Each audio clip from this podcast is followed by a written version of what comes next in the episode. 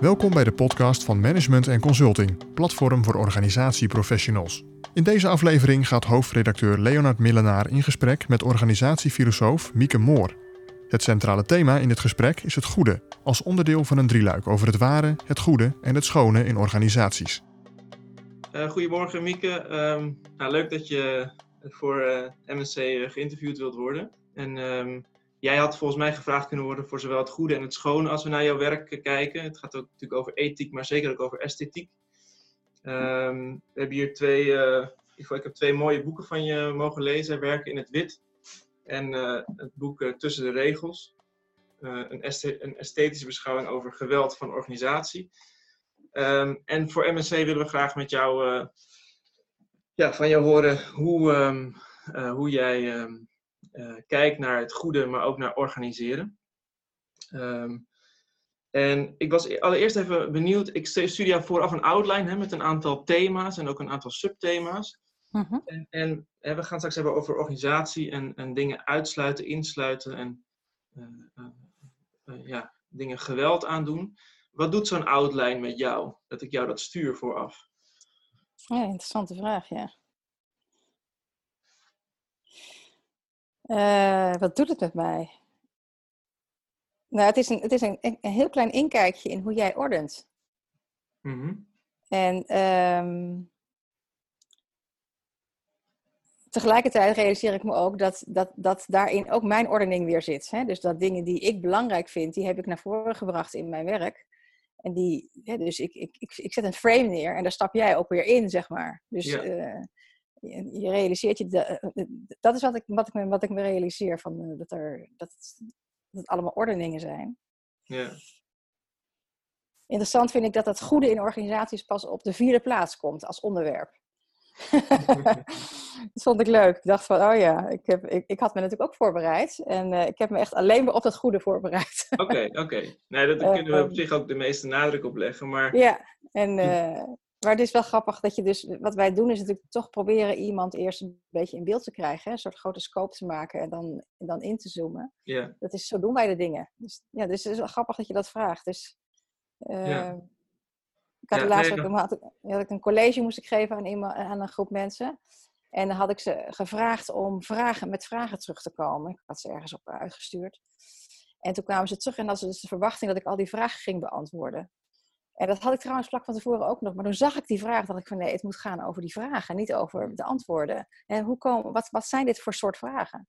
Ja. Dus het is wel leuk dat je dit zo vraagt. Dus hoe, het is, een manier van kijken, ja. Ja.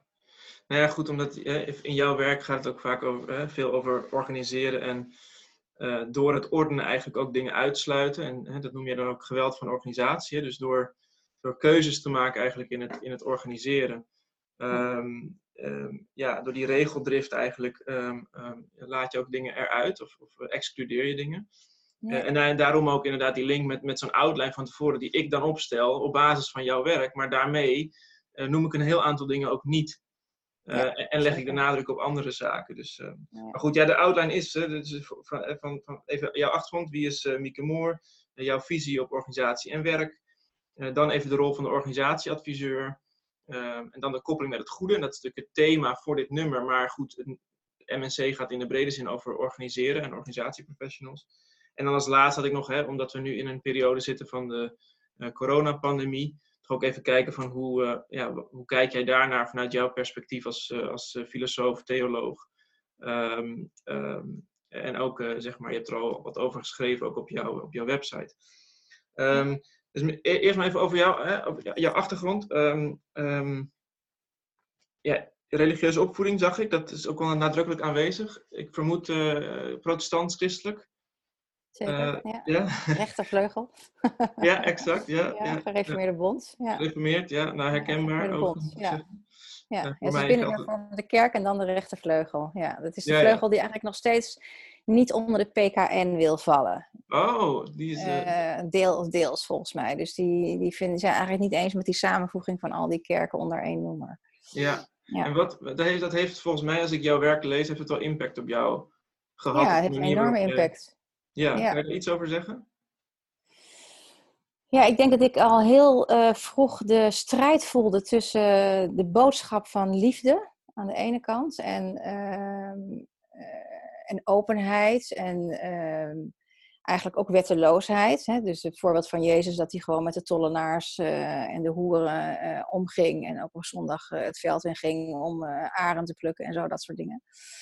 En aan de andere kant die enorme wettelijkheid van en, en het instituut kerk, wat juist heel erg zwaar was en, en, en gesloten en donker ook. Dus dat heb ik altijd als een enorme tegenstelling ervaren. Ik heb het nooit goed begrepen als kind ook. Ik heb, ik heb me opgesloten gevoeld terwijl ik luisterde naar verhalen die over iets anders gingen.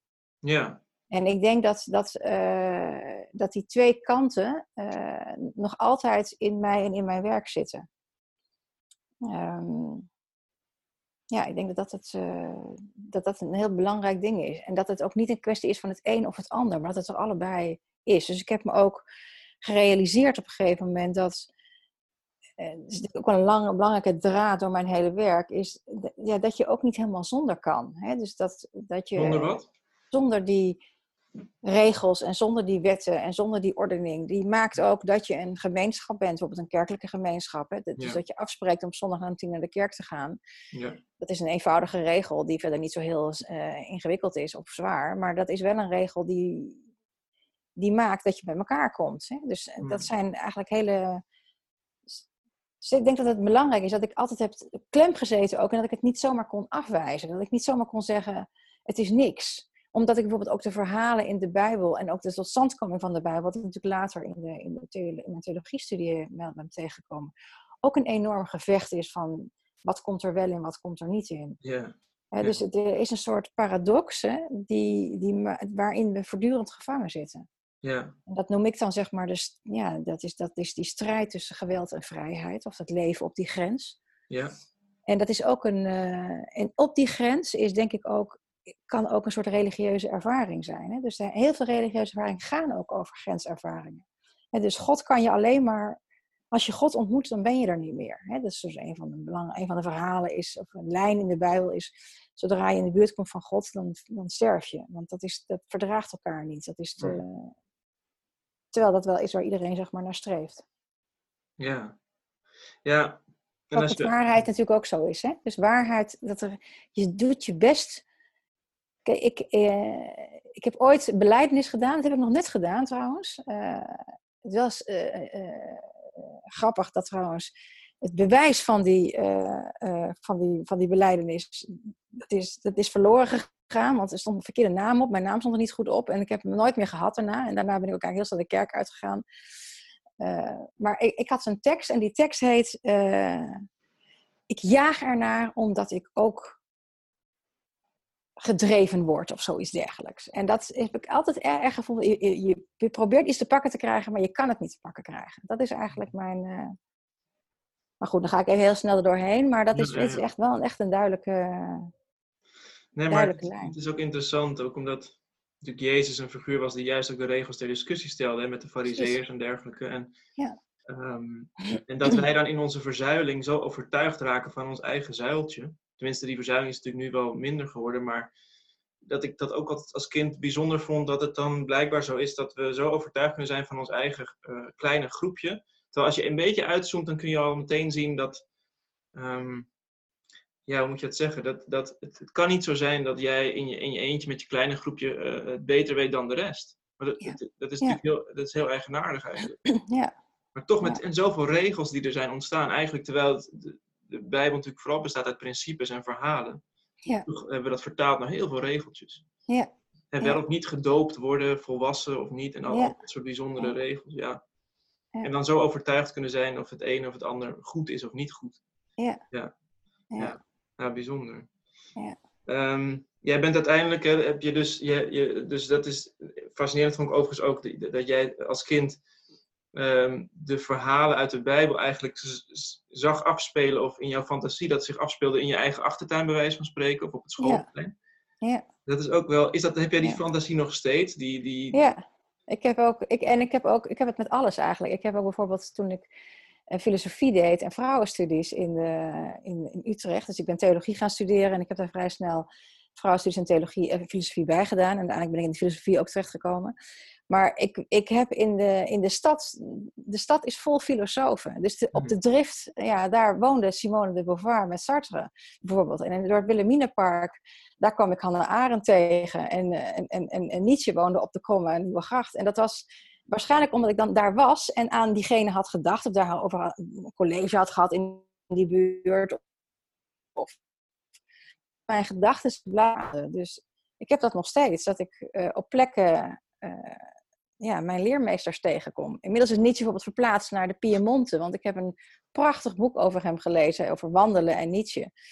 En dat heb ik, heb ik in, in de Piemonte gelezen. En als ik nu aan Nietzsche denk, ben ik daar. Hè? Dus dan is hij daar ook. Dan zie ik hem daar lopen. Dat, hij was daar helemaal niet, want hij liep op een andere plek. Maar uh, dan kom ik hem daar tegen. Ja. Maar jij, jij, jij associeert, jij associeert dus eigenlijk uh, verhalen heel snel met, uh, met locaties of plaatsen.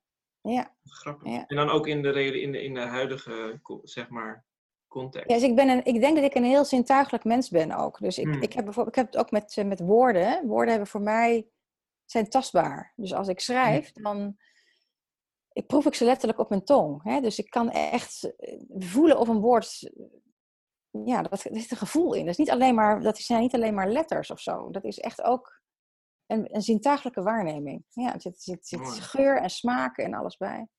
Ja, ja, ja. En ook een, uh, noemen ze dat? Um, ik ben het alweer vergeten. Uh, ik denk bijvoorbeeld ook veel in kleuren en in ruimtes. Het heet, het heeft een naam, het heet uh, heet dat. Dus dat betekent dat verschillende zintuigen niet gescheiden zijn, maar door elkaar heen lopen. Dus en dat heb ik ook. Dus het, daar zal het wel mee te maken hebben. Dus dat esthetiek, esthetisme van mij is wel interessant. Dat ik daar ja, ja, zeker. Ja. ja.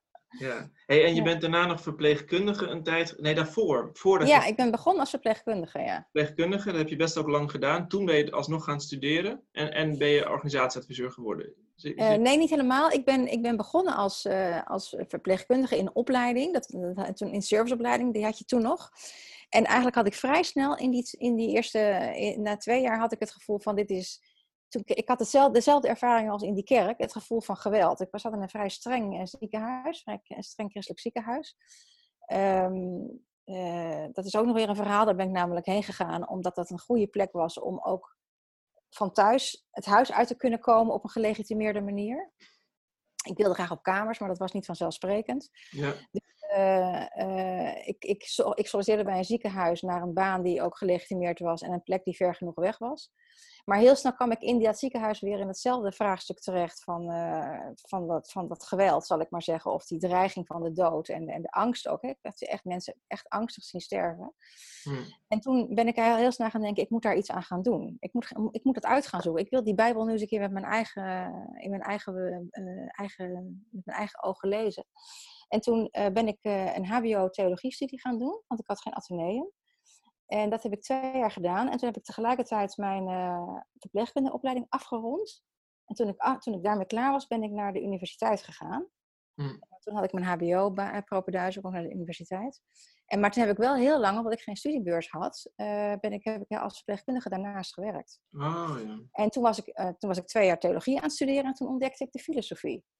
En toen ben ik dat er eigenlijk vooral bij gaan doen. En, nou, en uiteindelijk ben ik daar, uh, toen ik klaar was met mijn, mijn studie, toen ben ik in het onderwijs even terechtgekomen voor gezondheidszorg.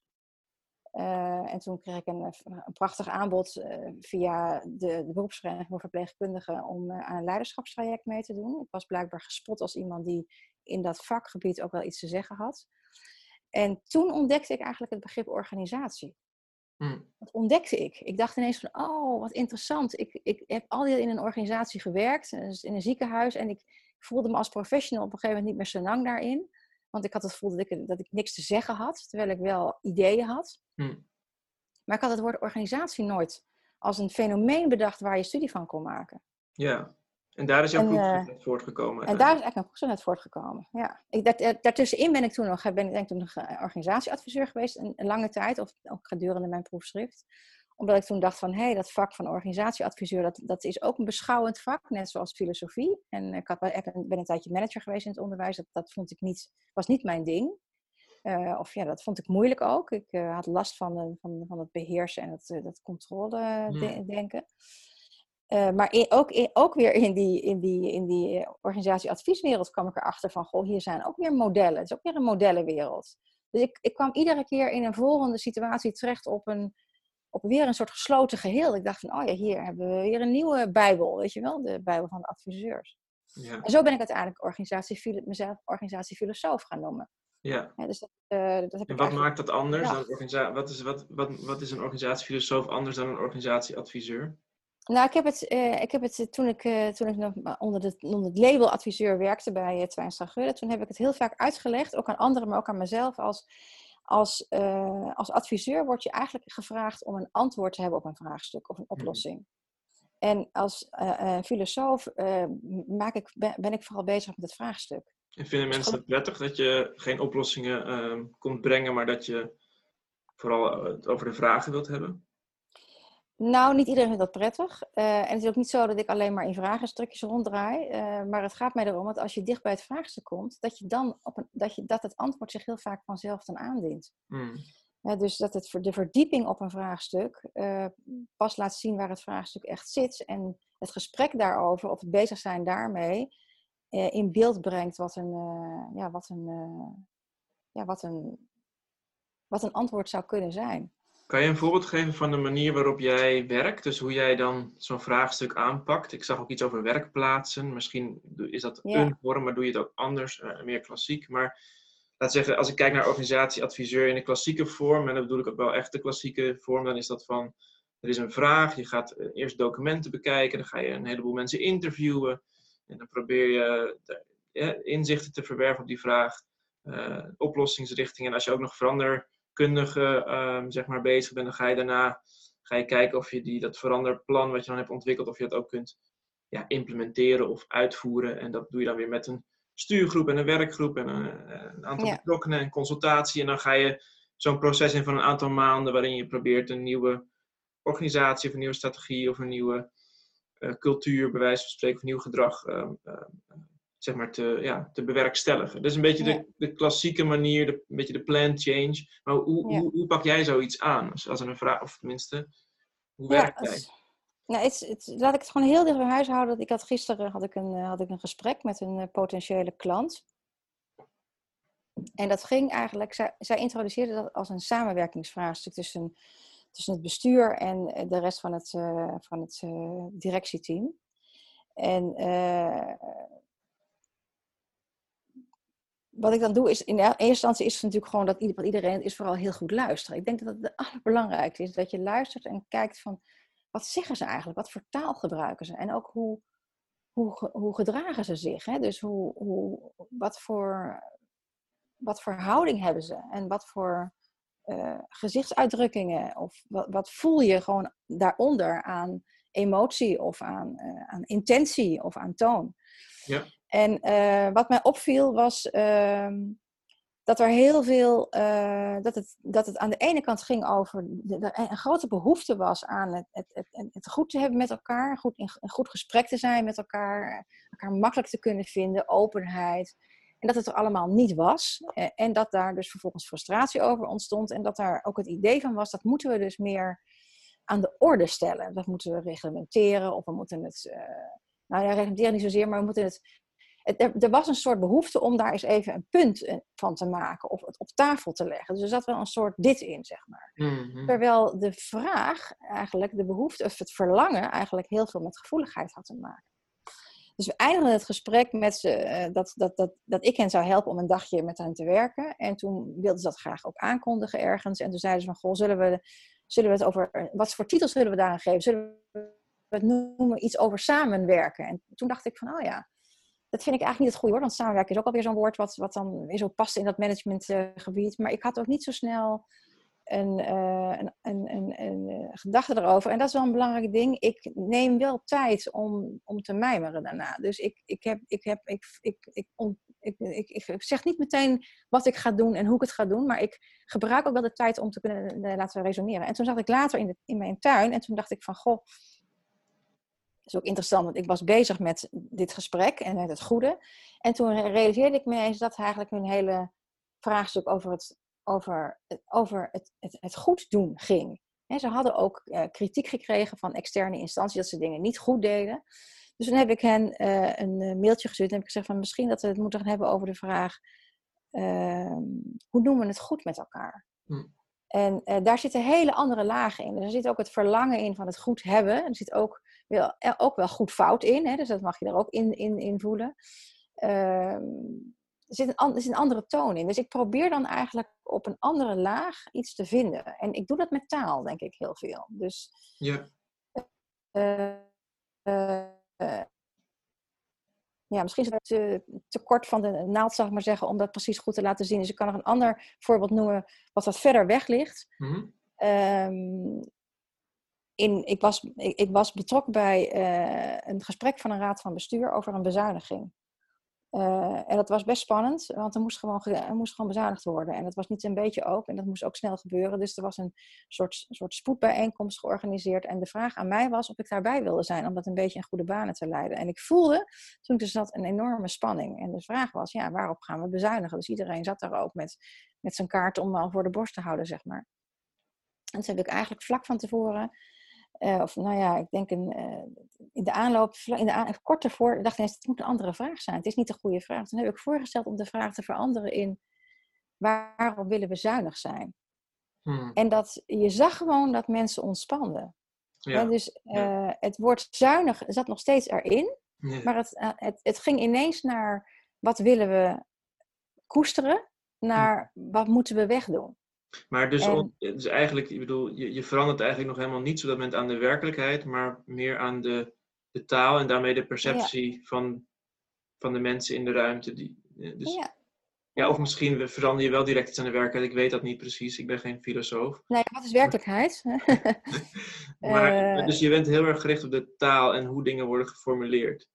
Uh, ja. dat, dat is één interessante. En de tweede wat ik interessant vind, wat je bij het eerste voorbeeld noemde, is dat je blijkbaar, en dat geldt niet voor iedereen denk ik, uh, het kunt verdragen om het in het gesprek nog niet te weten.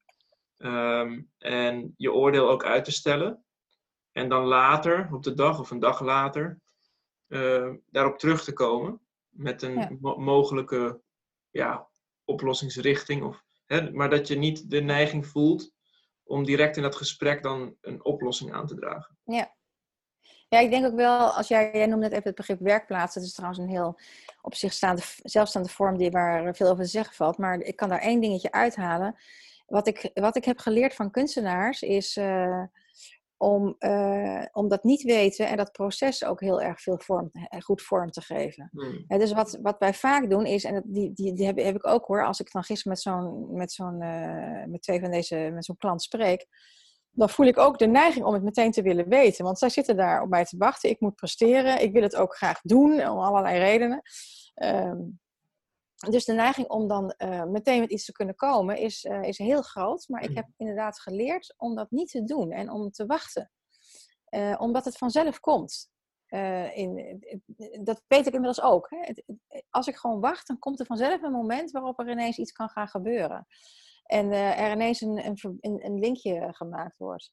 En ik denk dat, is, dat kunstenaars doen, dat kunnen dat ook heel goed. Dus die kunnen ook beter, tenminste, ik heb het niet individueel, maar categoraal is het zo dat zij in staat zijn om, ja, om, om echt dat maakproces in te gaan. Dus de, ze maken ook wel iets, maar ze, ze bedenken het niet van tevoren. Ze gaan erin en ze werken met het materiaal wat op hun afkomt. Hm. En, uh, en, en, en, en dat is een spannende bezigheid, want dan ben je heel erg in het moment. En uh, het, het, kan dus, het kan dus ook, je, je kan het ook hernemen, dat je na een tijdje denkt van nee, dat was eigenlijk niet goed, dus ik ga opnieuw beginnen. En dat is een van de dingen die wij natuurlijk in ons werk veel moeilijk vinden, om opnieuw te beginnen. Want dan zeggen we van ja, maar we zijn al begonnen en er is al zoveel gebeurd. En, en ja, en we hebben daar zo afgesproken. Uh, en, zo, en dat soort dingen. En dat is ook ja. een van de redenen, denk ik, dat onze organisaties zo overgeorganiseerd zijn. Dat het zo moeilijk vinden om te zeggen, het werkt niet, we stoppen ermee, we gaan iets nieuws beginnen. Ja, dus we doen, er, we doen er altijd weer iets bij. Er komt altijd nog weer iets bij. Maar de, ja, ja, want ja. Ja, dat is natuurlijk ook in, wel interessant als je bijvoorbeeld kijkt naar iets, uh, ik pak even een zijpaadje, maar iets als zelforganisatie. De, er is een groot verschil hè, bijvoorbeeld tussen buurtzorg die vanaf het eerste moment, hè, dus de nieuwe organisatie neergezet, direct zelforganisatie als principe en dat direct ook op die manier georganiseerd hebben. En organisaties die daardoor geïnspireerd raken, en, maar die eigenlijk al 30 jaar, 40 jaar met management werken en systemen en dergelijke. En dan over willen gaan naar dat systeem van zelforganisatie. Maar, maar omdat ze zo gewend zijn aan al die dingen en dat allemaal al ook een deel daarvan natuurlijk willen behouden. Uh, ja, is dat, is dat, laat zeggen, het succes, uh, om het uh, zo te zeggen, is wisselend bij die organisaties die, um, ja, die die overstap maken. Terwijl als je het nieuw kunt ontwerpen, hè, op, op een wit uh, papier, dan, dan is dat toch, ja, anders dan als Ja, maar de kunst is natuurlijk ook wel dat je juist in het bestaande, en de vraag is of er ooit een nieuw begin is, maar dat je ook in het bestaande opnieuw kunt beginnen. Kijk, als je kijkt naar die zelforganisatievraagstukken, ik heb daar ook wel veel mee gewerkt, is wat je ziet is dat de, laten we zeggen, de staande organisaties waar jij het dan over hebt, die dat, dat willen gaan invoeren, dat zegt het al, hè, of gaan implementeren, die doen dat vanuit het paradigma van het bestaande. Dus het mm. bestaande paradigma is we bedenken een plan. We halen er een expert bij of iemand die het al eerder heeft gedaan en die gaat het uitrollen. Dat is iets heel anders dan wanneer je zegt van oké, dus dan zit je nog steeds in het oude uitrolprincipe zelforganisatie in te voeren. Ja. ja, dat is natuurlijk iets wat helemaal niet klopt. Dat is gewoon, dat klopt gewoon helemaal niet. Ja. dus de vraag is, hoe doe je het dan? Uh, dus um, kun je een vorm vinden waarin je wat zelforganisatie is ook ter plekke laat gebeuren. Ja, in het dus proces. ja. In het proces. Ja. Ja. ja, daar is een discussie inderdaad te voeren. Die gaan we misschien nu niet voeren, maar over of je bij zelforganisatie ook het, trans, het transitieproces ook als zelforganiserend proces moet laten plaatsvinden. Of dat je zegt van nou nee, dat doen we eigenlijk nog klassiek en daarna proberen we het zo neer te zetten dat zelforganisatie uh, kan werken. Uh, mensen zitten natuurlijk ook wel vaak vast in, in, in, in routines en dergelijke.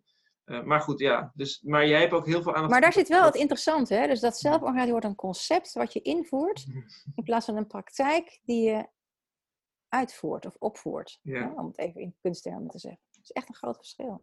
Ja. En ik denk dat ik dat ook in mijn organisatie advieswerk uh, ik zeg het een beetje kort de bocht, zat werd. Hè? Dus dat je met concepten werkt de hele hmm. tijd. Die je gaat, uh, en dat je niet meer met een, met een levendige werkelijkheid werkt. Hè? En, dat, en dat je aan het organiseren bent in plaats van uh, echt bezig bent met wat zeg maar, die organisatie moet voortbrengen of waar die voor je bedoeld is.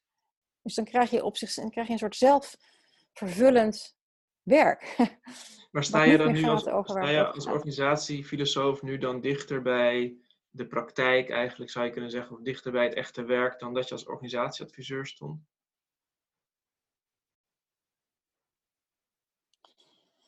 Dat is een goede vraag. Ik weet niet zeker of ik er altijd zelf dichterbij sta, maar het is wel iets wat altijd, waar ik altijd de verbinding in leg als het werk, als, iets aan, als, als ik ergens bij help. Hmm dus het is. Uh,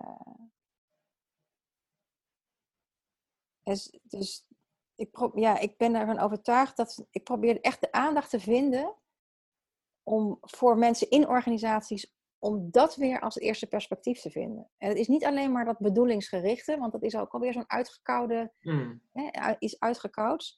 Maar om echt te, erachter te komen dat, dat, dat organiseren en besturen en managen middelen zijn voor iets anders. Niet meer dan dat. Ja. Echt niet meer dan dat. Ja, ja en heel, heel eenvoudig. Als ik terugkijk naar mijn uh, adviesopdrachten tot nu toe, dan zie, ik er gewoon een groot verschil in de organisaties waar ze vaak ook zeiden van ja, je kunt wel bij ons helpen om de strategie aan te passen, maar dan zul je toch echt uh, een paar dagen mee moeten lopen hier eerst in ons primaire proces. En in de zorg of in wat het ook is. En er zijn, ik heb ook opdrachten gedaan, zal ik eerlijk zeggen, waarbij ik ja, waarbij je alleen in de bestuurskamers bent geweest. Ja. Alleen maar aan de managementtafel hebt gezeten. En, en gewoon eigenlijk nooit, in die hele opdracht niet, um, um, gewoon bent geweest waar het echte werk gebeurt. Ja. Um, en dat hoor ik jou, tenminste bij de gesprekken die, jij zo, eh, die ik heb beluisterd van jou en de, de teksten van jou, ik, ik, vermoed dat jij eigenlijk niet meer die, dat type opdrachten doet waarbij je alleen maar in de bestuurskamer zit. Of komt het ook nog wel voor in jouw praktijk? Jawel, het komt ook voor dat ik alleen in de bestuurskamer zit, maar ik wil dan wel weten waar het over gaat. Dus ik wil ook echt precies weten, het is echt ook gedetailleerd snappen hmm. wat eigenlijk, wat er gemaakt wordt in die organisatie, om even die term te gebruiken. Ja. Omdat ik het anders, anders kan ik het niet relateren. Dan blijf ik ook een beetje fladderen.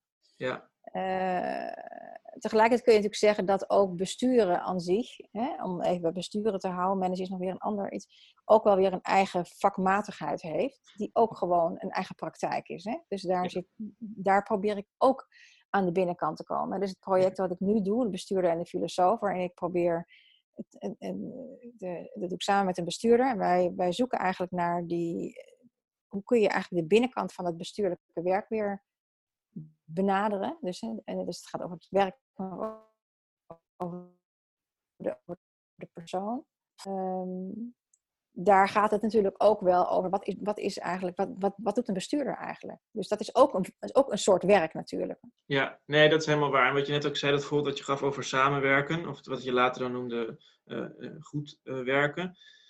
Um, dat is natuurlijk ook bijvoorbeeld waar je, waar je, eigenlijk binnen de context van een, een, team gewoon een vraagstuk hebt die je ook op dat niveau kunt, uh, kunt aanpakken. Zonder dat je per se de hele organisatie in hoeft. Um, ik wil even naar uh, jouw, uh, zeg maar, jouw visie op organisatie en werk. Hebben we het al een beetje over hè, nu. Maar um, wat ik ook wel interessant vind, dat het gaat bij jou ook veel over chaos en orde. En geweld en vrijheid. Um, wat ik zo bijzonder vind, uh, wat je net ook uh, al schetst, is dat jij, um, uh, en wat je ook schreef, is dat jij werkt ook deels vanuit een gevangeniscel. Dat is een plek waar jij graag werkt. Je werkt ook veel in kloosters. Ja. Um, en je houdt aan de, aan de andere kant ook van de natuur. Maar het bijzondere vind ik dat jij onderwerpt jezelf daarmee, door te werken in een klooster of in een gevangeniscel, eigenlijk aan heel veel orde en structuur. Ja, ja um, klopt. Is dat, ja, wat doet dat met jou? En, je, en aan de andere, andere kant zeg je, laat je inspireren door de natuur en door de tuinieren en dat, maar die kant. Het, het lijkt wel als enorme tegenpolen die jij voor jezelf organiseert ja. uh, om, om, ja, om, om, om dingen tot stand te brengen, om te werken. Ja. Ja, er zijn een paar dingen over te zeggen. Het is, het, het, en, en, aan de ene kant resoneert daar dat hele vroege verhaal hè, van de kerk en, en, en de muren en, en, uh, en buiten. Ja. Het is een soort microfoontje eigenlijk, hè, wat hier ja. staat. Ja. Um, ik denk, uh, er zit ook, dat is één, uh, er, er, zit bij mij ook altijd een werkelijk gevoelde strijd tussen waar wil ik nou echt zijn? Wil ik in de wereld zijn of wil ik niet in de wereld zijn? En dat is een groot vraagstuk wat ik, waar ik niet uit ben en waar ik denk ik nooit uit zal komen. Mm. Dus ik heb een enorm verlangen naar stilte, naar afzondering, naar uh, natuur, naar ruigheid, naar kou, naar donkerte. Heb ik een hele grote aantrekkingskracht. En tegelijkertijd ben ik ook in de wereld. En heb ik daar ook plezier in om onder mensen te zijn en, uh, en, en, en, en, aan ingewikkelde vraagstukken te werken. En met onderwerpen ook aan, aan allerlei uh, eisen die ik op mezelf stel. Ja. En daar ben ik niet uit. Dus dat, is, dat, is, dat hangt als een grote vraag boven mijn eigen leven. En uh, de mensen die mij goed kennen, die zeggen altijd, jij bent iemand van het midden. En dat is misschien leuk om daar zo meteen ook de verbinding met het, met het goede in te leggen. Um, en ik denk dat dat zo is, maar dat is een grens die is altijd spannend om op dat midden te staan. Want je bent dus nergens thuis. Dat is, dat mm. is wel een, echt ook een persoonlijk ding, wat ik, wat ik ook, waar ik het ook regelmatig moeilijk mee heb. Mm. Um, wat er ook over te zeggen is, is dat ik heb ervaren dat, dat die twee kanten dus heel vruchtbaar zijn om ze bij elkaar te houden. Dus in een, juist in een, in een soort, uh, door, juist die orde, die kan helpen om juist ook, de, dus orde en, vrij, orde en chaos en vrijheid en geweld, die zijn aan elkaar gelieerd. Dat zijn geen losstaande ruimtes. Het een is de ontkenning of de, eh, de, de erkenning van de ander. En, uh, uh, dus je hebt ze allebei nodig. Dus ik ben ook niet op de bres voor een geweldloze. Nou, dat, ik ben trouwens wel op de bres voor een geweldloze. Uh, maar ik bedoel geweld in de zin zoals ik dat bedoel in organisatie. Ik zeg niet, we moeten niet organiseren. Ja, ja, ja. Maar, hè, dus, dus ik, ik, ik ben me bewust van die, die dubbelheid. Ja, maar je zegt je bent van het midden, maar ik, ik, als ik het goed zie, dan organiseer je voor jezelf juist ook uitersten. Dus ja, om in het midden te kunnen zijn. Door de, om, de Mount Everest te beklimmen, of niet, hè, toch? Of nee, ik heb niet de Mount Everest beklommen. Nee, zeg dat zou wel zijn. Oh. Ik, heb, uh, ik heb in Nepal rond uh, Manaslu gelopen, dus ik ben oh. wel hoog geweest. Uh, okay. Maar niet Everest. Nee, dat zou ik, dat kan ik niet hoor. De, de ruige natuur aan de ene kant en ja. aan de andere kant toch echt jezelf opsluiten in een gevangeniscel. Met, ik vermoed ja. een heel klein raampje met weinig daglicht. En dan daar gaan zitten werken. Wat, wat toch echt totaal het anderste, andere uiterste is. Dus je zegt, je ja, bent nou, dat, is wel leuk. Die gevangenisstijl heb ik ook expres. Dat is ook een hele interessant. Ik was al thuis zoek naar een stille plek om te schrijven. Dus uh, ik zag dat in kloosters en ineens was ik in, in die gevangenis om een of andere reden. Het was, ah, werd net, uh, was net leeg gegaan en ik had er een soort rondleiding in. En toen dacht ik van, goh, hier zijn ook cellen. Nou, dus kan ik hier eigenlijk ook wel uh, werken. En toen heb ik gevraagd of ik een cel kon doen. Dat gingen ze toen ook doen. Dus ik kon ook een goede cel uitzoeken. Want niet alle cellen zijn even fijn om in te werken. Ik heb trouwens wel een mooi uitzicht. Okay. En ehm, maar het raam is dicht, kan niet open, dus het is nu ook warm daar. En uh, dat is wel een ding. Maar dat heb ik ook gedaan omdat ik eigenlijk wilde uh, voelen, aan de lijve wilde voelen wat het is om, dat, uh, om, die, om het systeem ook echt, om de systeemdruk echt maar fysiek ook te kunnen voelen. Nou is het natuurlijk geen echte gevangenis meer, dus het is, wat dat betreft is het natuurlijk gewoon echt een tweedehands ervaring. Maar ik heb ook echt, ik had toen ook het idee om een boek te schrijven met de titel Vrij in de gevangenis. Mm daar zijn andere boeken doorheen gekomen, zal ik maar zeggen. Het werd toen werken in het wit. Maar het, dat is, ik heb nog steeds wel idee daarover. Maar ik wilde eigenlijk kijken, hoe kan je in een, in een gesloten ruimte, zoals ook organisaties gesloten ruimte zijn, hoe kan je daar toch openheid in brengen? En ook door het, het, denken is natuurlijk een hele... Als kind heb ik trouwens gefantaseerd over uh, in de gevangenis opgesloten zitten. Hmm. Dus het leek mij uh, eigenlijk ideaal. Want dan kon ik gewoon uh, alle opleidingen doen die ik wilde. En niemand die mij stoorde. Dat had ik in, in mijn hoofd. Ja. Dus ik had zo'n zo'n romantisch beeld van een gevangenis. En, nou ja, en eh, met jouw mate van fantasie. Genoeg. Ja, en met de, als je voldoende fantasie hebt, dan kun je een hele belevingswereld creëren daarbinnen natuurlijk. Zeker, ja. ja. ja. ja. ik vond het een opvallende tegenstelling. Um, even kijken hoor. Nog even over. Maar het is dus geen tegenstelling, het is een paradox. Het is een schijnbare tegenstelling.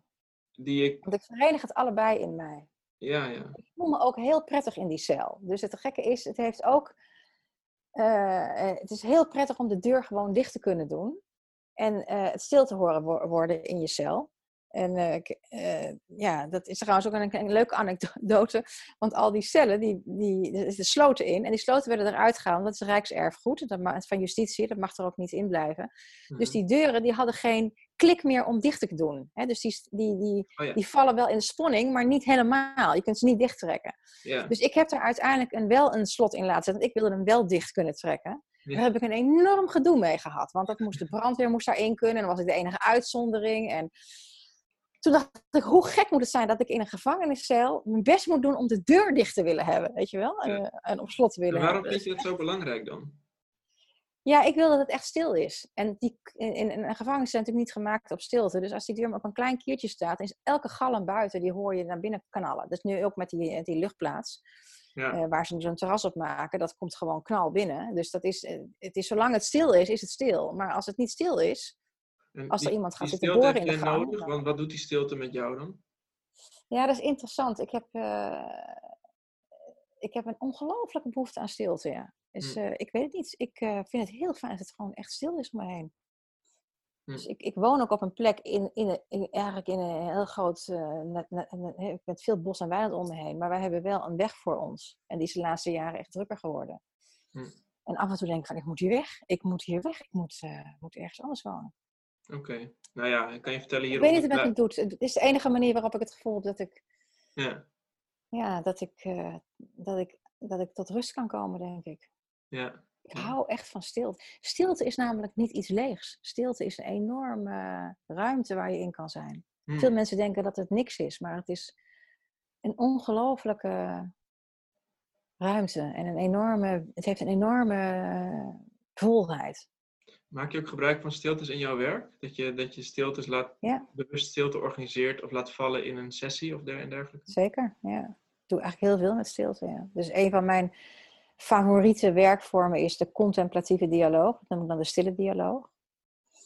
Ook wel. En dat is eigenlijk een dialoog waarbij je heel weinig met elkaar spreekt. Ik heb hem geleerd van de Jezuïeten. Jezuïeten is ook weer zo'n, dat is zo'n orde binnen de katholieke orde die zowel heel erg in de wereld zijn als in contemplatie. Dus het is de enige die beide verenigt, actief en contemplatief. En uh, dus daar maak ik veel, ja, ik doe daar veel mee. Ik laat ook mensen in stilte schrijven, nog wat veel. Uh, ik ben, onder andere modereer ik uh, programma's rond wandelen. dus ik, ik, wandel met groepen in, via het Comenius programma. dus dan wandel ik pelgrimsroutes. En dan een belangrijk deel van die routes zijn wandelen in stilte. En dat zijn dan vaak toch bestuurders of nou, mensen die, laten zeggen, hoog in de boom zitten en veel drukte om zich heen altijd hebben. En die dan ineens een halve dag in stilte moeten lopen. En wat dat dan doet. Ja. ja. ja. flauw gezegd klinkt dat als makkelijk geld verdienen. Om in stilte met een groep mensen door het bos te lopen. Ja. En dan... Probeer het maar eens. maar misschien, ik vind het inderdaad fijn veel geld verdienen. Het is uh, makkelijk. Het is, uh, maar het is wel. Uh, de vraag is waarom is het, wat is er erg aan makkelijk geld verdienen? Maar even, dus er weer een, een denkconstructie. Maar het was natuurlijk ook niet tegen me zei. Zo'n opdracht wil ik ook wel. Een beetje elke, in het ziekenhuis rondlopen en dan niks hoeven doen, niks hoeven opleveren, geen verantwoording afleggen. Ja, maar je moet het maar kunnen. Heel veel mensen vinden dat nou juist moeilijk. Ja, nou, ik vond, ik vond het echt, uh, dus dat, dat is dit boek, hè, Werk in het Wit, en waar je ook gewoon echt ehm, verschillende beelden en, en teksten, en daar zie je ook wel, vind ik, heel erg dat, wat je aan het begin zei over taal, dat, elk woord wat je hebt opgeschreven daar is echt gewogen en het is echt, ehm, heel doordacht. Um, het, ik, laat zeggen, ja, want dus even voor, voor je hebt in, een jaar lang in, in Radboud uh, rondgelopen. Uh, Met een, volgens mij, niet heel precies geformuleerde opdracht. Of hoe, hoe is dat tot stand? De opdracht was, was eigenlijk vooral, wees hier.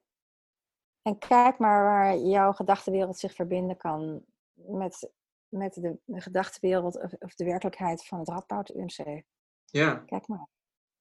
Bijzonder dat die, eh, ten eerste dat iemand het vertrouwen heeft om die opdracht te geven. En ten tweede ook dat je zelf ook het vertrouwen hebt dat er dan wel iets gaat komen. En het is er, het is er gekomen, hè? dus ik bedoel, er is een prachtig resultaat van, van, van ontstaan. Maar de, het lijkt me, um, laat zeggen, een van de dingen die je natuurlijk vaak mensen, uh, die je geleerd wordt op de universiteit, maar ook zeker als je als jonge adviseur wordt opgeleid, is dat je een heldere opdrachtformulering moet hebben met een duidelijke scope en het liefst ook een uh, heldere planning met, uh, met uh, mijlpalen.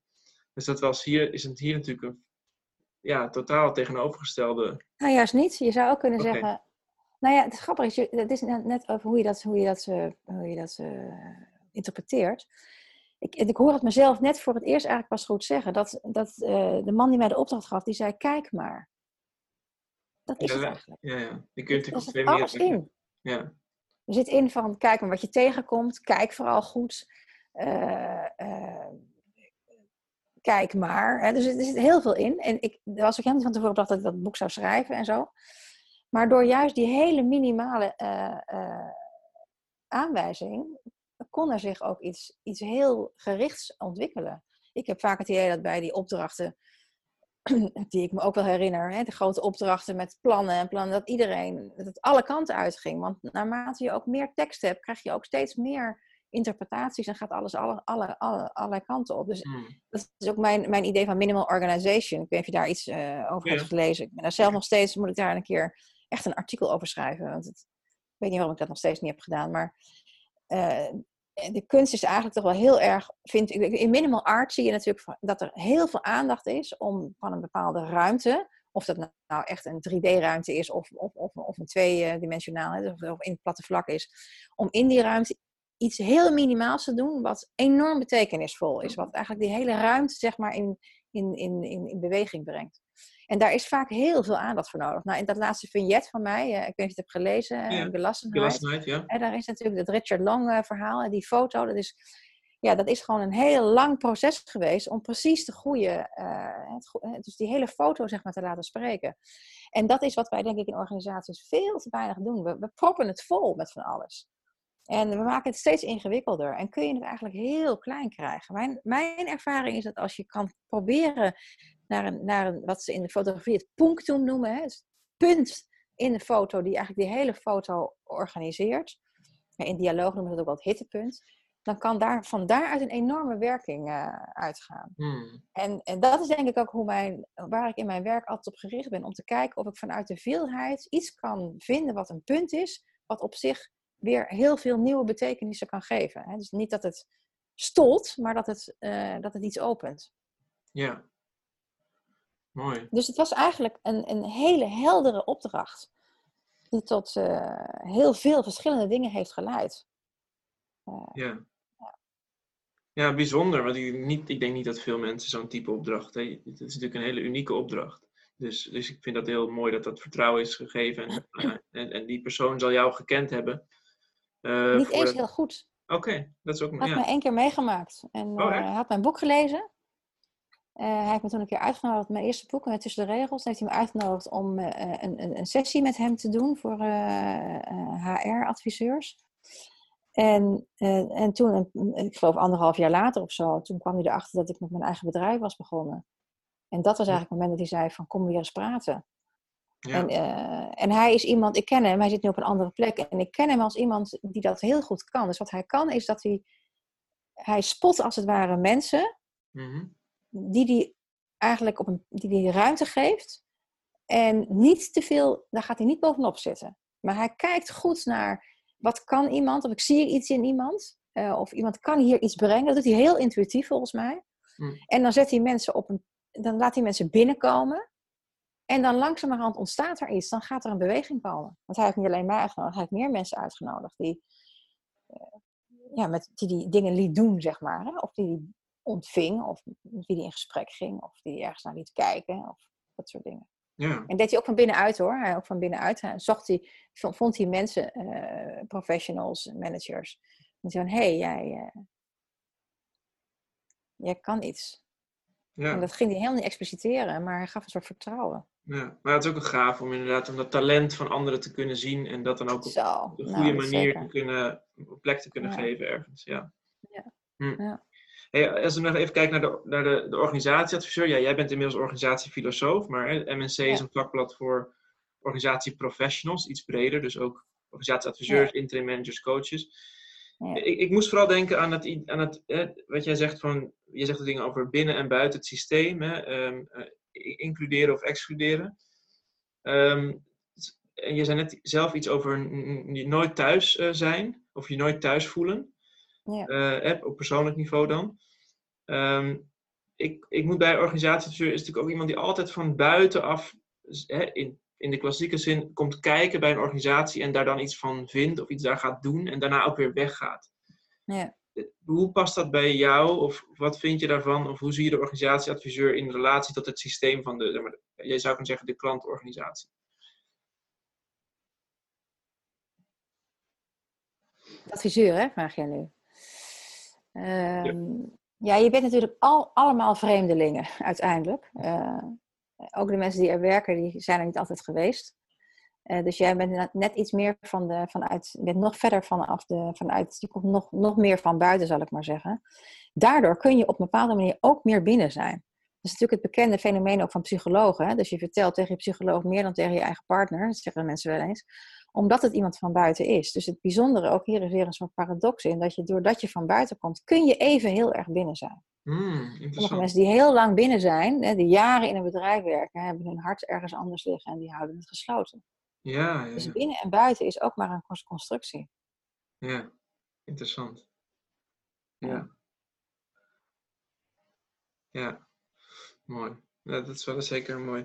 Hey, eh, eh, ehm, en ja, toch nog even over, veel organisaties zijn toch ook bezig met veranderingen, proberen te realiseren, zo te zeggen. En dat kun je gepland doen of, of, of emergent of ongepland. Ehm, ehm, heb jij daar, ehm, ik weet dat je daar ideeën over hebt, over eh, wel of niet geplande veranderingen en transities. Kun je daar iets over zeggen? Nou ja, ik, ook hier, hier geldt weer beide. Hè? Dus ik, in, in, in, in de basis eh, ben ik iemand die van de emergentie is en het proces probeert te volgen. Als hm. dat past bij de vraag, dan moet je er ook altijd naar kijken. Sommige dingen moet je wel. dus nogmaals, dat weet iedereen, als je een huis wilt bouwen, moet je dat wel van tevoren over na gaan denken. Want dat is niet handig als je halverwege ineens denkt van ik had toch die muur daar hebben willen staan, bij wijze van spreken. Maar ehm, dus ik denk dat het goed is, omdat, omdat organisaties eigenlijk vooral gemeenschappen zijn van betekenisgeving en van mensen, dat je het proces heel erg de ruimte geeft. Om, en, niet alleen maar omdat je dan zo loyaal bent naar het proces, maar omdat, omdat het dan ook naar je toe kan komen. Ja, dus het is niet een kwestie van ik hou het wat langer uit. Nee, er komt ook echt iets dichter naar je toe als je bereid bent om je open te stellen. Ja. Um, maar dat wil niet zeggen dat je daarvoor niet een conditie moet scheppen. dus dat vind ik het leuke van dat minimal organization. Is kun je dus een minimale, een minimale conditie scheppen. Een minimale, dat noem ik, geleerd te noemen, setting the boundaries. dus mhm. zorg dat je wel een paar afgrenzingen maakt waarbinnen die ruimte kan ontstaan. Dus zo'n klooster is voor mij ook een ruimte waarin iets kan ontstaan. Zo kan je dat in een project doen. Dus bedenk, een van de dingen bijvoorbeeld is dat bijvoorbeeld het de titel bijvoorbeeld van, een, van, een, van, een, van, een, van een project of een proces of een verandering is heel bepalend. Zorg dat je daar heel goed over nadenkt. Dat je dat niet zomaar even er tussendoor rommelt. Ja. Bedenk goed welke mensen, uh, uh, welke, welke minimaal aantal mensen echt uh, er moeten staan. Hè? Dus, dus er zijn een paar dingen goed moet neerzetten om dan vervolgens te kunnen gaan werken. Ja. Dus het is, het, is, het is wel organisatie, het is ook plannen, uh, maar het is het proberen in het minimale te doen van minimal art. Hm. Ja, echt de condities te scheppen om het, om het ja. te laten ontstaan. En ik zie te veel gerommel. Ik zie dat mensen dit doen dingen omdat ze het begin hebben gedaan, doen ze het ook daar en dan beginnen ze en dan ze plakken en knippen. En dat, dat, ik zie dat aandacht is zo cruciaal. Als je hm. goed kijkt en denkt, wat is hier nodig en wat, hoe kan ik spelen ook met, uh, met, met de dingen die hier zijn, dan kan er, dan kan er echt iets groeien en ontstaan. En dan kan er echt iets emergeren. Maar als je, als je, ja, aan een, ja, als je recht toe recht uitdenkt en in plakken en knippen, dan krijg je dat je. Dan gaat het, gaat het strekken en scheef trekken. En het is gewoon, kijk gewoon naar hoe je gewoon iets maakt met de hand. Hè? Dus uh, ik heb, ben, een, ben een, tuin, een tuinierder. Ik, ik ben uh, ja, de manier waarop je iets schikt. Dus ik, ik, heb, ik heb een cottage tuin met moestuin en kas en uh, bloemen en rozen en kruidentuin. Dat weet ik allemaal. Ik heb mhm. helemaal niet een enorm grote tuin trouwens, maar dat is een proces van jaren. En als mensen nu bij mij in de tuin zeggen ze van jeetje dat dat allemaal zomaar groeit. Het is een beetje er wild uit, maar dat is, daar is wat heel lang over gedaan om dat ook gewoon, om dingen ook te laten ontstaan. Ja, ja, ja. Dus je moet, je moet het wel een beetje sturen, maar niet te veel. Ja, ja, en wat je doet, moet je met veel aandacht doen. Ja. Ja. ja en daarna kan het spelen ook gewoon beginnen. Want het klinkt nu alsof ik dat het krampachtig zit te denken van hoe moet het. Maar om dan, daarna kan je het spel laten gebeuren. Dan hoef je niet meer druk te maken over die boundaries. Dan, uh, dan, dan staan die er en dan kan je gewoon je gang gaan. Kun je gaan beginnen. Mooi. Ja, leuk.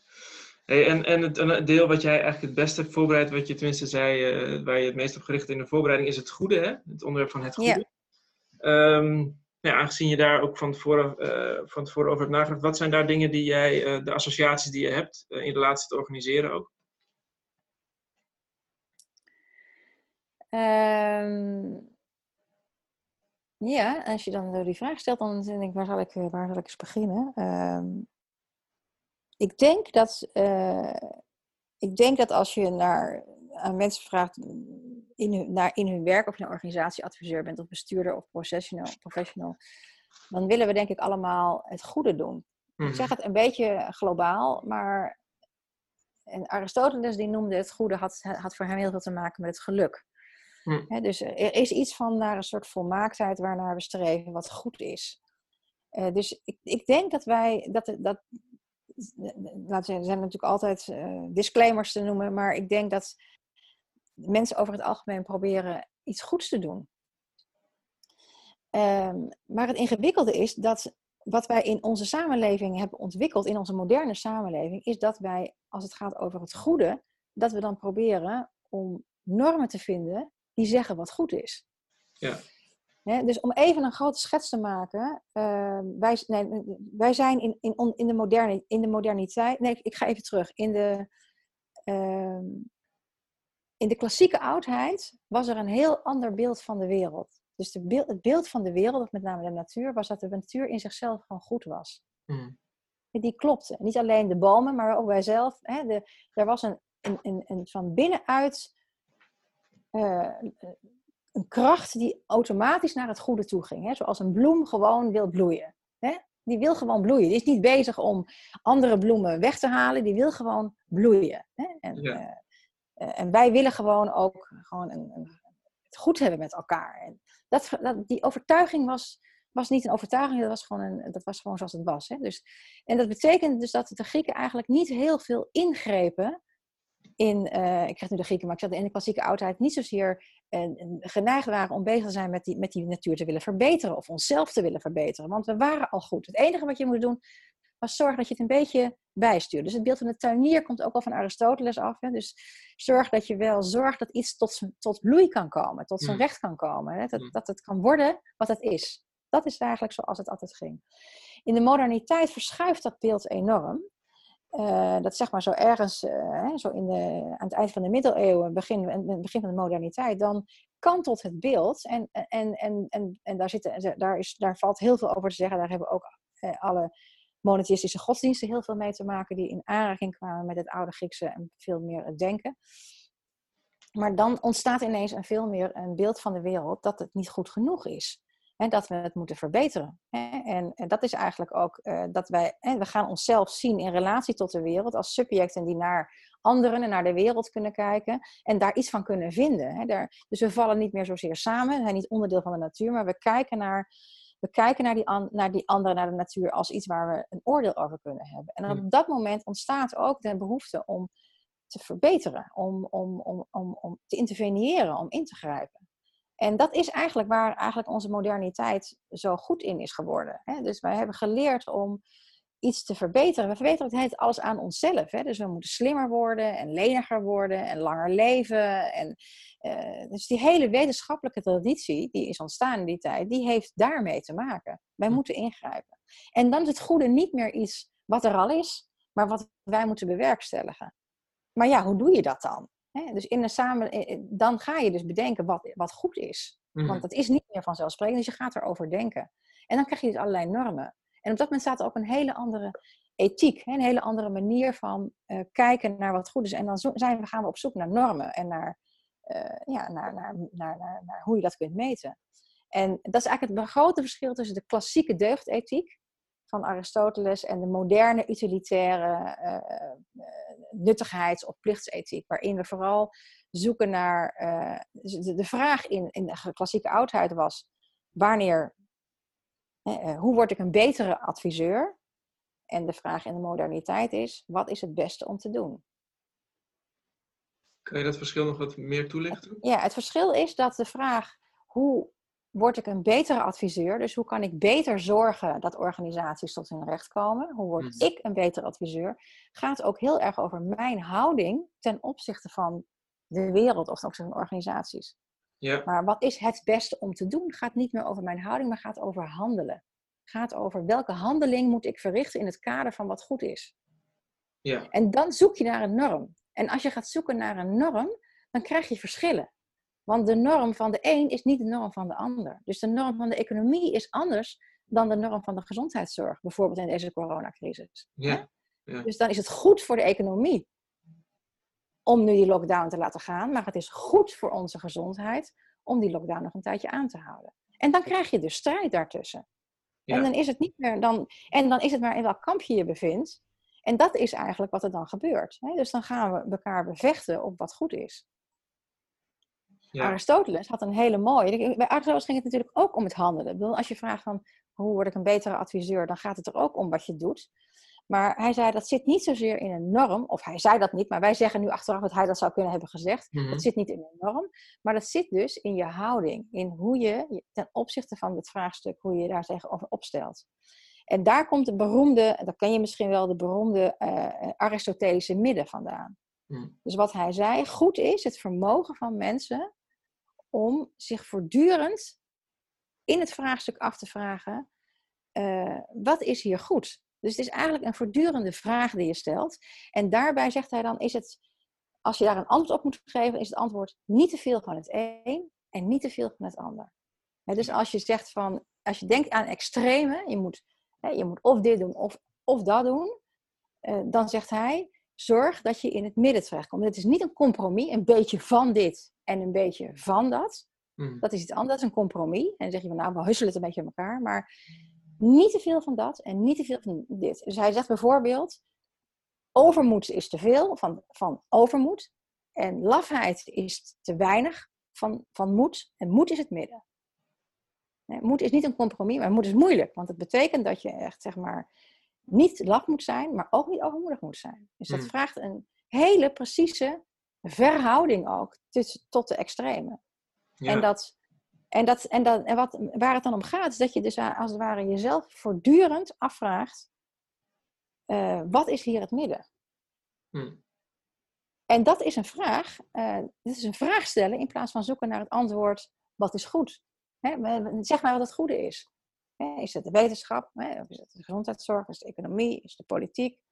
Nee, jij moet als mens iedere keer opnieuw de afweging maken wat het goede is. En het is niet vaststaand. Dat is iets wat iedere keer opnieuw uitgevonden moet worden. Dat is waarom Martha Nussbaum bijvoorbeeld ook zegt, die een enorme studie heeft gemaakt van uh, Aristoteles onder andere, dat het, dat het goede fragiel is. Fragility of goodness is een belangrijk werk. Het is fragiel, het is niet te pakken. Het is, ja, ja.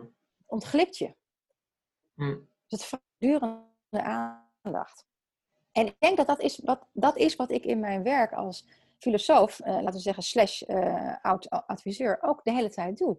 Dus ik probeer heel erg te zoeken naar de, en, en, ik ben het zelf ook van dat midden. Hè? Dus ik probeer hm. niet te veel in het een en niet te veel van het ander, maar ergens daartussenin te zoeken.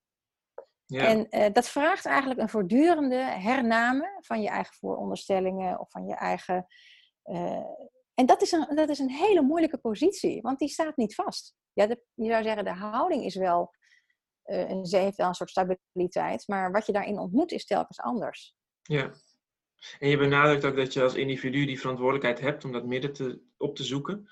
Ja. Um, als je kijkt hoe, hoe, hoeveel van ons werken als externe, is dat het ook vaak is dat er een opdrachtgever is die um, bepaalde doelen wil realiseren. En dan kan je, voor mij twee uitersten kun je zeggen. Je kan één, de ene adviseur denkt verder helemaal niet na over die doelen. Die zegt, ik ben hier om ze uit te voeren. Hè? Uh, en dan komen misschien ook op het voorbeeld uit jouw boek. Het meest extreme voorbeeld is uh, van uh, Eichmann, die transport in de Tweede Wereldoorlog heeft georganiseerd. En die zei, ja, dat, gewoon, was gewoon een logistieke vraag. Dus die, hè, ik voer het gewoon uit. En het andere is dat je zegt, nee, ik ben ook zelf, zou ik me bijna zeggen, activistisch. En ik, ik vind zelf er iets van. Ik weet zelf wat het goede is. En, en ook al wordt mij dat niet gevraagd, ik projecteer ook mijn perspectief van het goede, uh, geef ook een plek in deze opdracht. Um, en ik ga daar ook echt voor staan en ik ga zorgen dat hier het goede gebeurt. Ja. Um, ik, het is iets waar, waar ik denk dat veel uh, adviseurs ook wel mee worstelen van de doelen van de organisatie en je eigen doelen en dan ja, match dat. Ja, ik ga je heel even onderbreken, want mijn batterij is bijna leeg. Oké, prima. Dus ik moet even een stekkertje erin stoppen. En dan, ja. uh, we, dus, dus, blijf gewoon even hangen. Ik, uh, we zijn even stil. Is goed.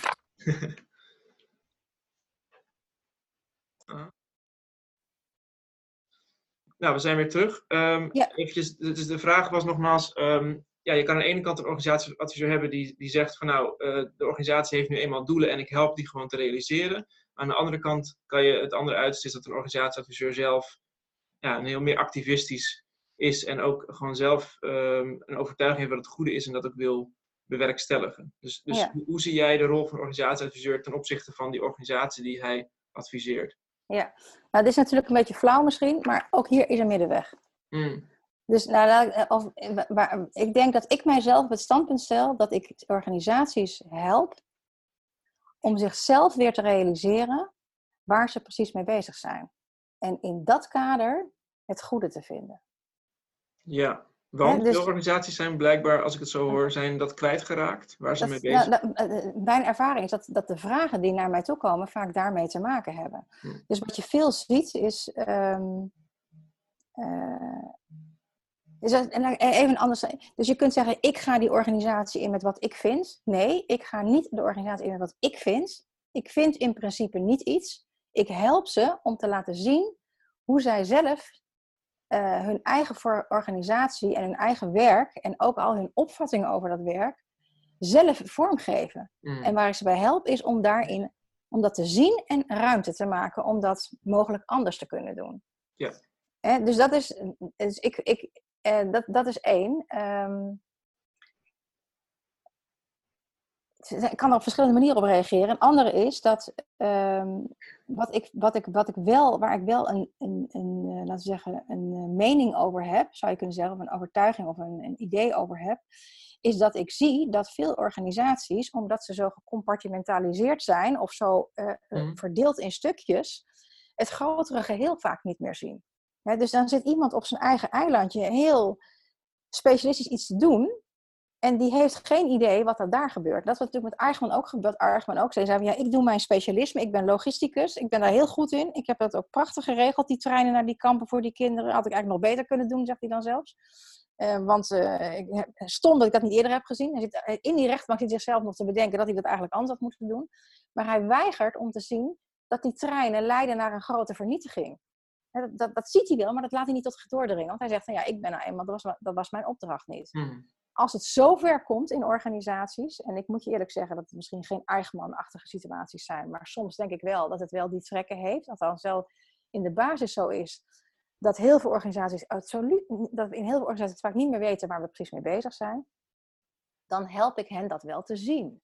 Niet omdat ik het beter weet, maar omdat ik ook zie dat mensen daar zichzelf in verstrikken. Dat is ook zoals wij onze, hebben onze samenleving ingericht in een situatie waarin we allemaal in kleine stukjes zijn verdeeld. Dus ik vind dat David Bohm legt dat zo prachtig uit in zijn boekje On Dialogue. Die zegt dat zo mooi. Hij zegt van ja, wat wij doen is dat wij we fragmenteren de hele tijd de werkelijkheid om ons heen om hem overzichtelijk te maken. Hmm. Dat helpt enorm om te zeggen: dit is de voorkamer, dat is de achterkamer en jij bent de specialist en jij bent de baas. En dit is links, dat is rechts en dat is economie en dat is geloof. En het helpt allemaal om te zeggen: en dit is mijn mening, dat is jouw mening.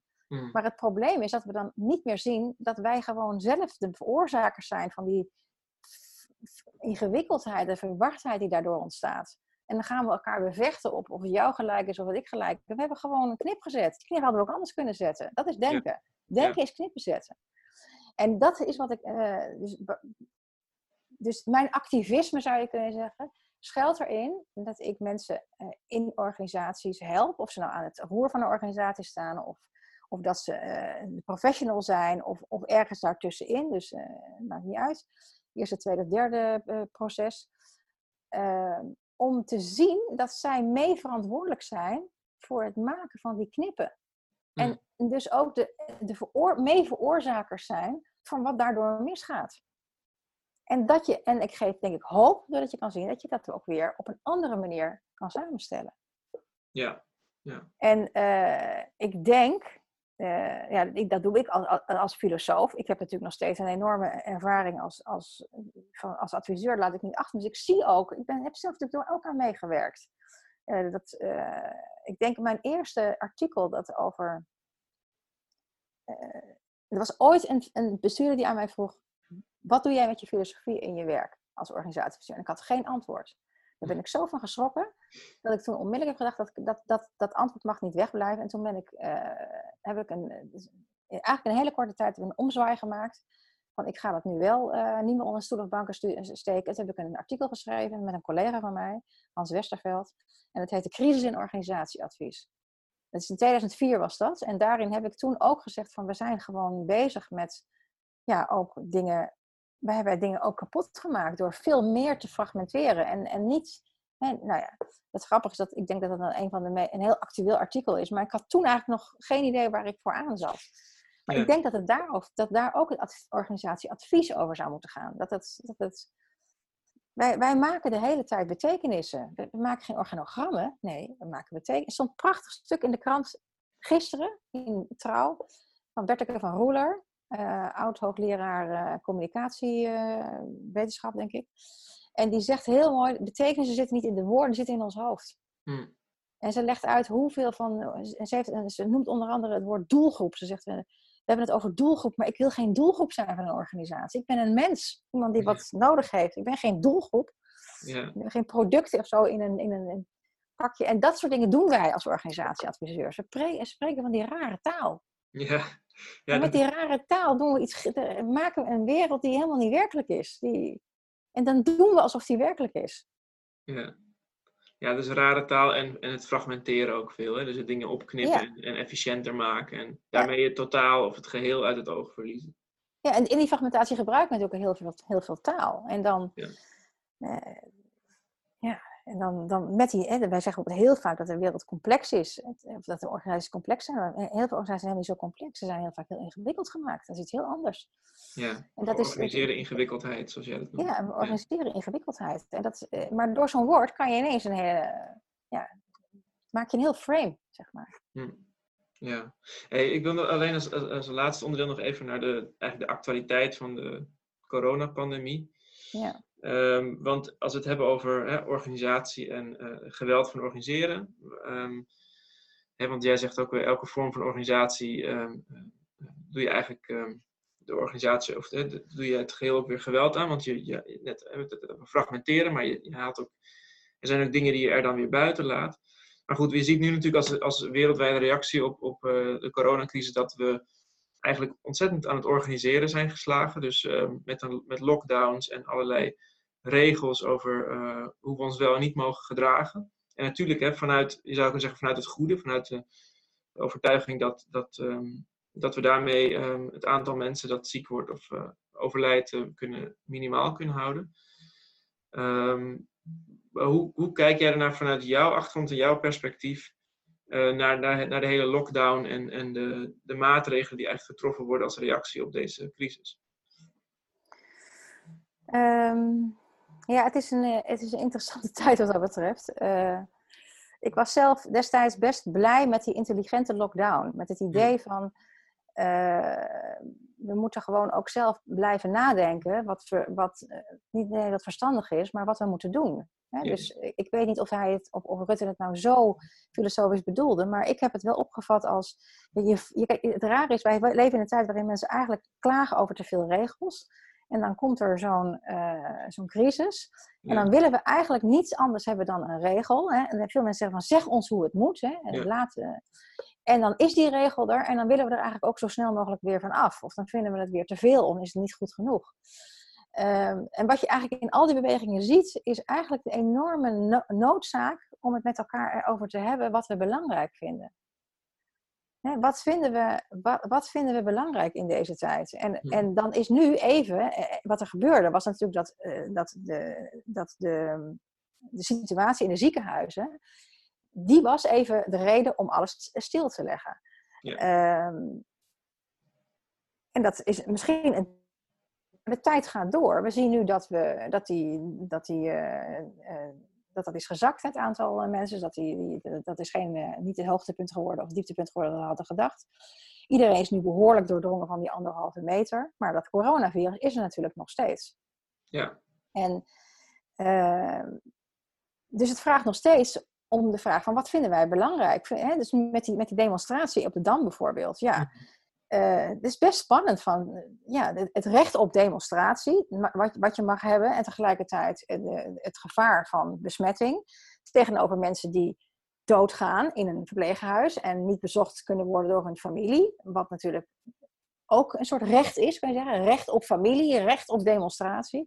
Ja. Dus je ziet dat we een enorme behoefte hebben aan het gesprek. En dat, wat we moeilijk vinden, is om dat gesprek te voeren in in een openheid van niet weten. dus we zijn heel erg gebrand op specialisten die zeggen hoe het moet. En als iemand het dan even niet goed heeft gehad, of de, de cijferwijze het antwoord, dan heeft iemand ongelijk gehad.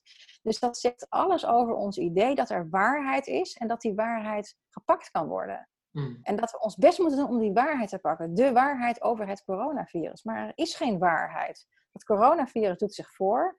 En ineens zitten wij met een situatie waarin we ons moeten afvragen: wat we wel en niet belangrijk vinden. Mm. En dat is een, ik denk dat dat, dat dat op zich, dat besef daarvan, zou ons een enorme uh, boost kunnen geven in onze eigen cultuur.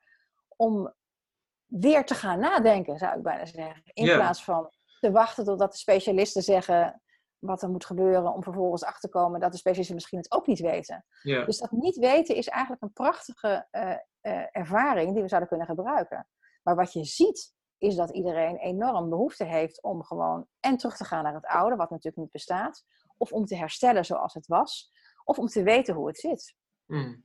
En daarin vind ik ook, want ik, ik hoorde laatst ook van dat er in, in, in, in Rotterdam nu mensen zijn aangesteld, ik heb het gehoord, ik heb het niet gezien, met groene bandjes om hun armen. En die hebben dan het recht om tegen iemand te zeggen dat je daar niet mag zijn of dat je uit elkaar moet gaan. En soort, soort, soort burgerwachten, zeg maar. Mm. En iemand had wel een soort associatie van, uh, van de oorlog. En dat is niet, niet voor niks, die, die dingen die komen iedere keer op. Omdat er natuurlijk ook ja, ja, anderen gaan beperken in, in, in, in, in vrijheden.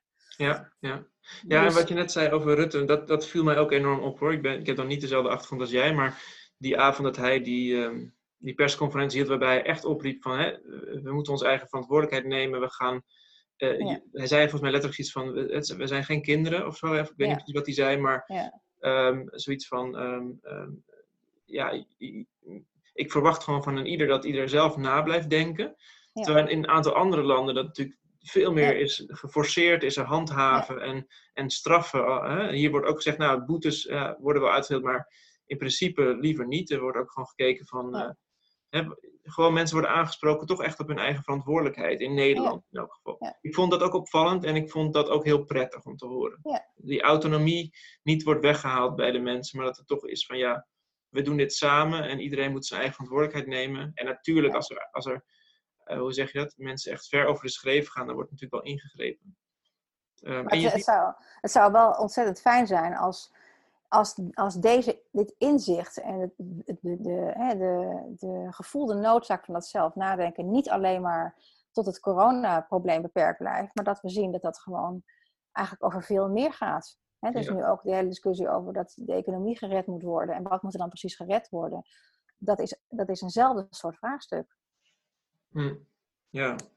En daarvan weet ik nog niet zeker of dat, uh, ja, of dat ook opgepakt wordt. Ja. Maar dat is, en, en kijk, geweld is misschien goed, want we hebben het in dit gesprek niet echt uitgebreid over gehad, omdat, het, omdat geweld natuurlijk heel makkelijk het tegengestelde van het goede zou kunnen zijn. Hè? Of, uh, ja, uh, Maar dat is het voor mij niet helemaal. Hè? Dus het, het, het, blijft spannend dat je dat geweld in zekere zin ook nodig hebt. Dus dat je ook regels nodig hebt. Dus ik, ik, ik noem het geweld omdat het om in de aard te voelen dat we uh, onze vrijheid daarmee inperken. Maar dat dat ook onontkoombaar is. Dat het aan het menselijk bestaan is, is, het is onontkoombaar dat wij, dat wij daarmee van doen hebben. We komen elkaar tegen en in het tegenkomen ontstaan conflicten. En daar moeten we in afbakenen. Er zijn gewoon grenzen nodig. Ja.